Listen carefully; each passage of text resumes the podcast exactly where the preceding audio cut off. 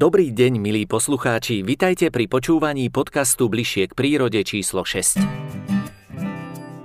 Dnešná téma znie Nelovíme pre korisť, ale pre všetko krásne pri.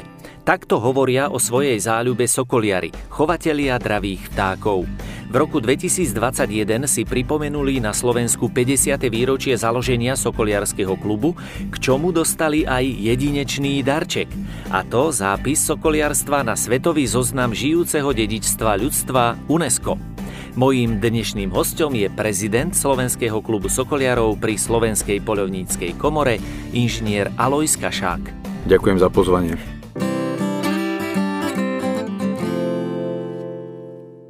Pán prezident, ktoré sú podľa teba najdôležitejšie mílniky polstoročnice klubu Sokoliarov na Slovensku?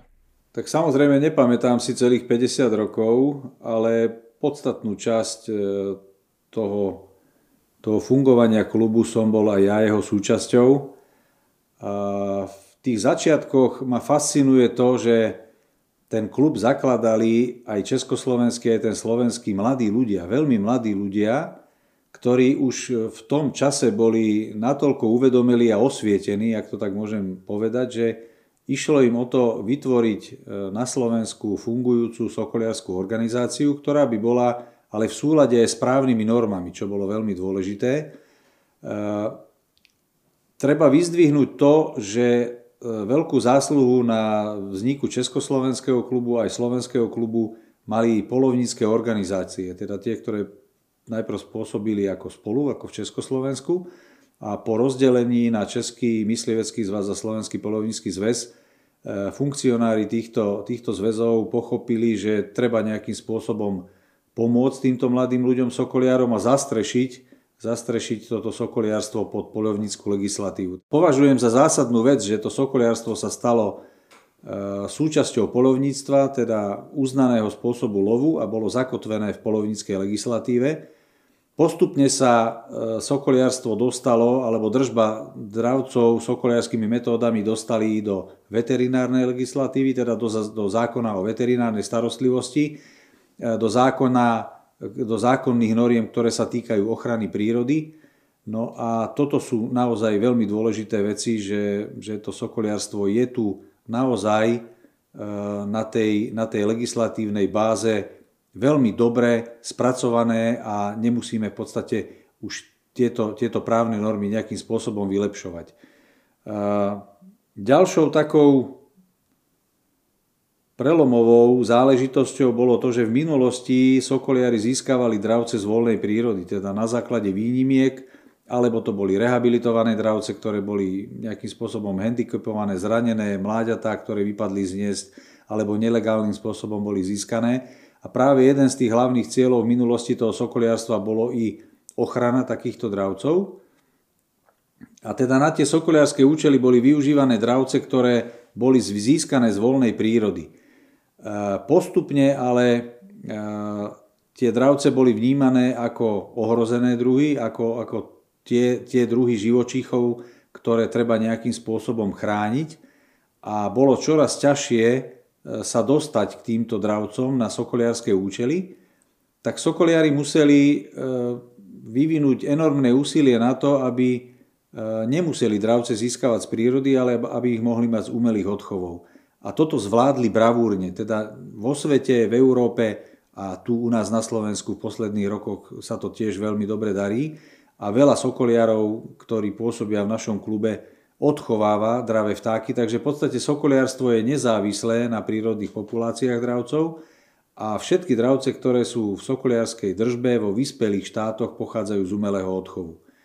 V tom čase sme neriešili, alebo v minulosti sme neriešili korisť. Keď sme prišli na tie spoločné sokoliarské lovy, tak to juhozápadné Slovensko sa hemžilo malou zverou, takže naozaj ten, kto chcel e, to sokoliarstvo ten prastarý lov nejakým spôsobom prevádzať a teda vyskúšať si ho a, a loviť zdravcom, tak nemal najmenší problém a na tých sokoliarských lovoch tie, tie výrady boli veľmi bohaté. Postupne tí sokoliari získali tie zručnosti e, tými tou výmenou skúseností jednoducho vedeli tie dravce vycvičiť tak, aby boli úspešní pri, pri love tejto, tejto koristi.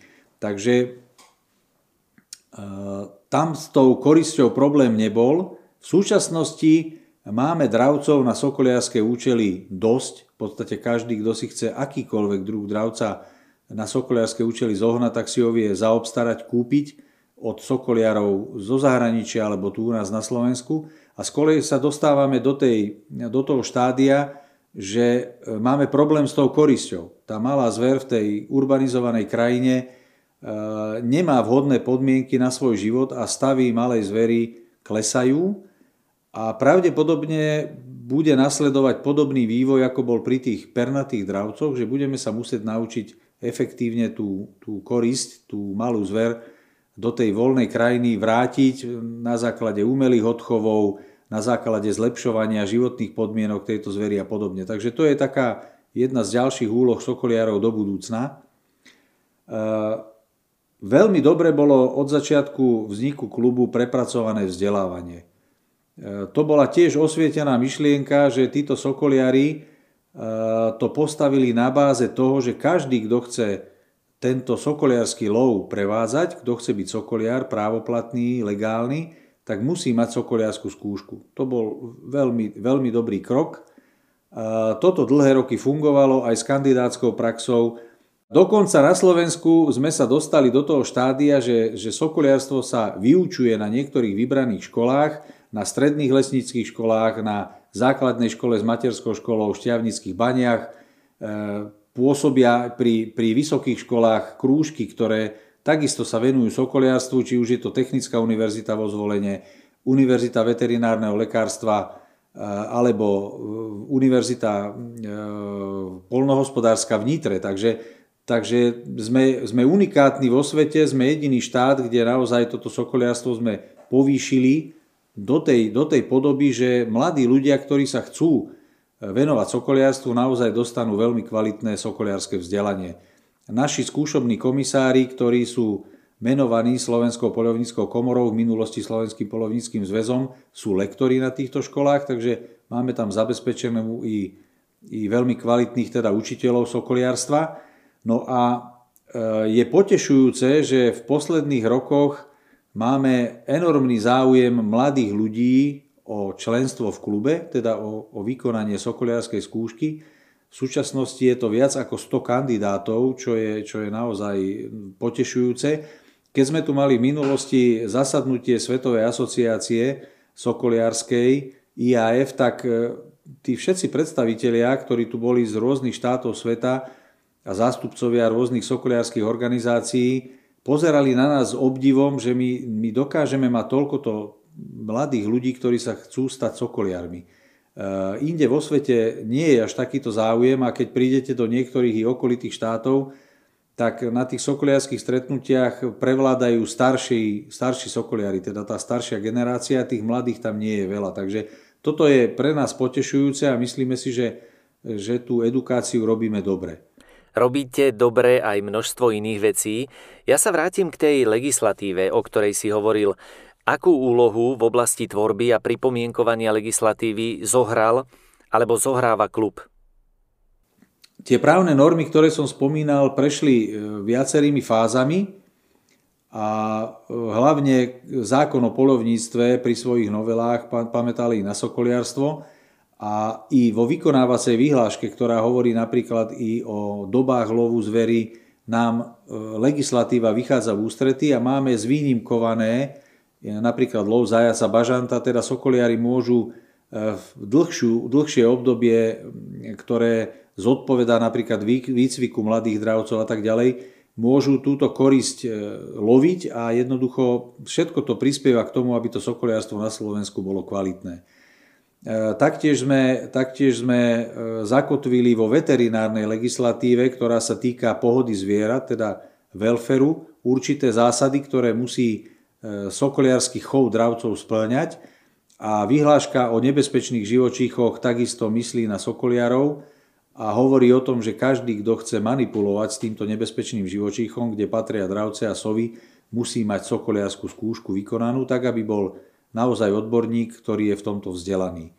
Tak o tom asi nikto nepochybuje, veď e, stať sa sokoliarom vyžaduje absolvovať najskôr poľovnícke skúšky, potom myslím praxu skúseného sokoliara a následne sokoliarske skúšky. Ako vníma sokoliarské aktivity ochrana prírody alebo ochranári? Mali sme určité obdobie, v tých začiatkoch v podstate aj tá ochrana prírody, aj ten polovnícky zväz plne vychádzali v ústrety sokoliarom. V minulosti nebol problém získať tie výnimky na, na odobratie napríklad mláďaťa z hniezda jastraba alebo, alebo získanie povolenia na, na toho nejakého rehabilitovaného dravca, ktoré, ktorý mal byť potom využívaný na sokoliarské účely.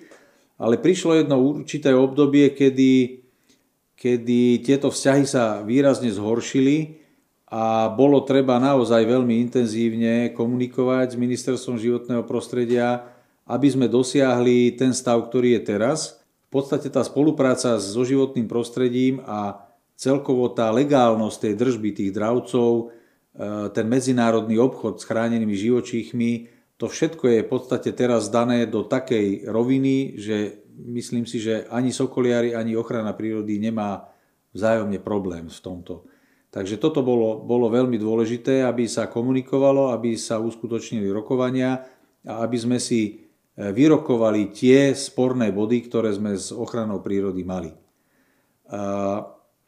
V súčasnosti e, sú také trendy, ktoré e, sú, ak, by som to tak mohol nazvať, sú protilovecké, teda, teda nejaké usmrcovanie živočíchov alebo chov živočíchov, je na nich, je na nich pozerané ako na niečo, čo by teda človek nemal, že by nemal nejakým spôsobom v zajati chovať dravca alebo, alebo pomocou tohto dravca loviť nejakú korisť a tak ďalej.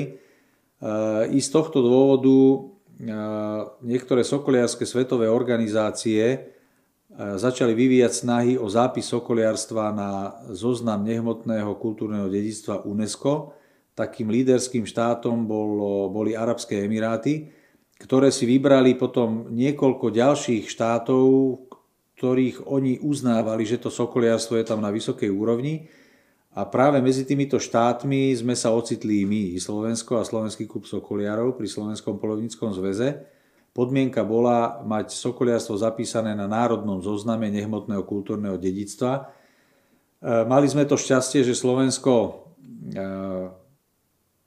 začalo tvoriť tento zoznam a mohli sme sa v podstate o toto uchádzať, ale z rôznych dôvodov to Slovensku trvalo 12 rokov, kým sme sokoliarstvo zapísali na tento národný zoznam, ale chvála Bohu sa to podarilo v roku 2019 a mohli sme sa následne uchádzať o zápis na svetový zoznam UNESCO, kde je sokoliarstvo zapísané ako žijúce dedictvo ľudstva. Vy ste splnili aj ďalšie podmienky zápisu.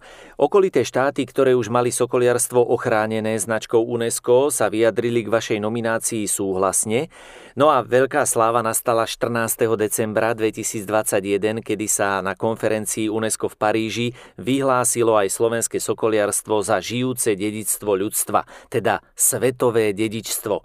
Čo to pre naše sokoliarstvo vlastne znamená? Sokoliarstvo, ktoré je zapísané na svetovom zozname ako žijúce dedictvo ľudstva, je naozaj žijúce. Pretože sokoliarstvom sa ľudia živili pred 4000 rokmi a sokoliarstvom sa dokážu živiť nie doslova tak, že sokoliar svojimi úlovkami živí svoju rodinu, ale napríklad sokoliari, ktorí robia biologickú ochranu polnohospodárskych kultúr, letísk, historických pamiatok, alebo sokoliari, ktorí pracujú v odchovniach dravcov, tieto odchovy dokázali zachrániť mnohé druhy dravcov a v podstate teraz aj vďaka sokoliarom eh, ani jeden druh dravca na svete nie je ohrozený vyhynutím, pretože sokoliari boli tí, ktorí iniciovali a, a naučili sa eh, umelo odchovávať tieto dravce. Takže ak budú chýbať v prírode, tak sokoliari im vedia pomôcť umelých odchovov. Teda vedia pracovať v odchovniach, vedia pracovať ako ako ľudia, ktorí robia predvádzania dravcov, teda približujú verejnosti toto prastaré umenie a samozrejme veľa ďalších vecí, ktoré je spojené so sokoliarstvom. Je to, je to tradícia remesiel, ktoré napríklad vyrábajú sokoliarské pomôcky a podobne. Takže v 21. storočí sa ľudia dokážu uživiť sokoliarstvom.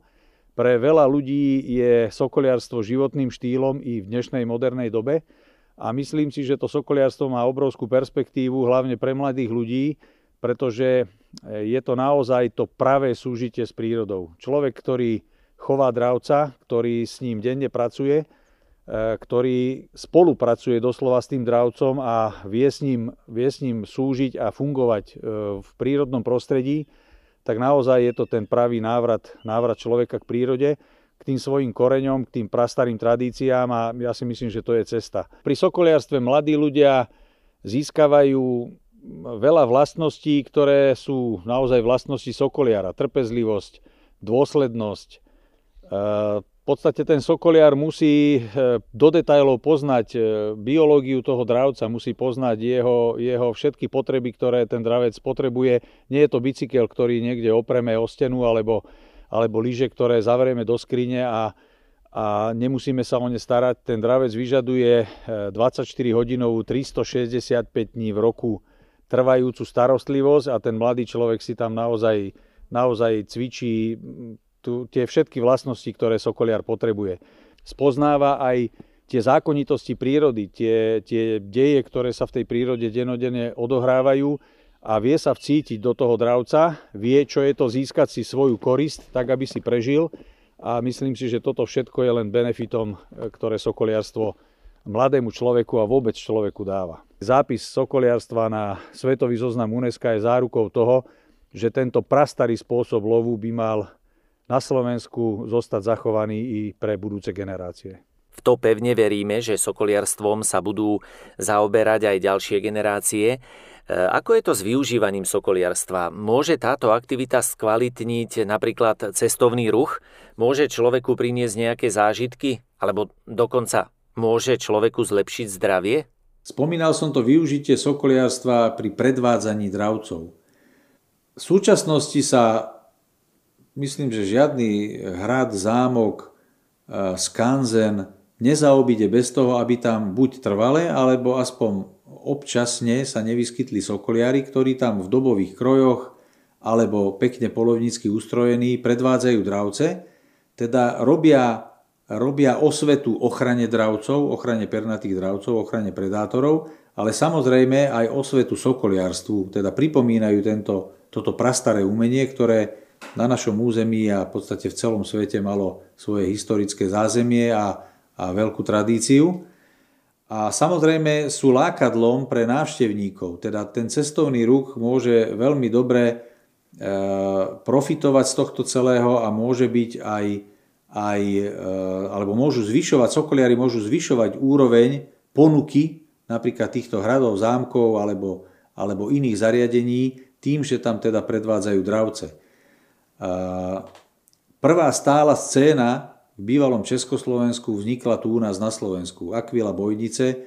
Bola to prvá stála scéna, ktorá v podstate vytvorila pri Bojnickom zámku e, amfiteáter, kde doteraz, kde doteraz môžu návštevníci e, tohto mesta, ktorí tam prídu možno i za iným účelom, e, navštíviť i toto predvádzanie dravcov, túto stálu scénu. A naopak, možno tí, ktorí tam prídu navštíviť tých sokoliarov, potom navštíva aj zoologickú záhradu, zámok a tak ďalej. Takže veľmi vhodne toto sokoliarstvo doplnilo tieto možnosti toho cestovného ruchu, rozvoja týchto regiónov, rozvoja jednotlivých miest a obcí. E, žiadne polovnícke slávnosti, huberské dni sa nezaobídu bez toho, aby tam neboli prítomní sokoliari. Jednak v tých huberských sprievodoch, jednak pri svetohuberských omšiach. Vychádza to aj z historických koreňov, pretože aj v minulosti e, títo sokoliari boli súčasťou takýchto, takýchto podujatí, takýchto akcií a, a, a napríklad e, svetých omší a tak ďalej. A samozrejme, e, veľmi dôležité je i napríklad pri lesnej pedagogike, kde e, si môžu deti siahnuť na prírodu nejakým spôsobom, či už je to na strom, alebo mravenisko, alebo pozorujú včielky, tak vidia veľmi, veľmi v osobnom kontakte i tohto dravca. Môžu si ho pohľadiť, môžu sa dozvedieť o ňom, aký význam má v prírode a dokonca tieto dravce e, môžu byť veľmi prospešné pri tzv. avis terapii, Teda určité psychické a iné poruchy u detí alebo u ľudí, fóbiu z peria a podobné veci môžu tieto dravce pomôcť liečiť a eliminovať takéto zdravotné problémy odstrániť. A to bola posledná informácia podcastu Bližšie k prírode číslo 6. Dnes sme hovorili s prezidentom Slovenského klubu Sokoliarov pri Slovenskej poľovníckej komore inžinierom Alojzom Kašákom. A hovorili sme o historických mílnikoch sokoliarstva na Slovensku, o jeho zápise do Svetového zoznamu UNESCO i o jeho praktickom využití v súčasnosti.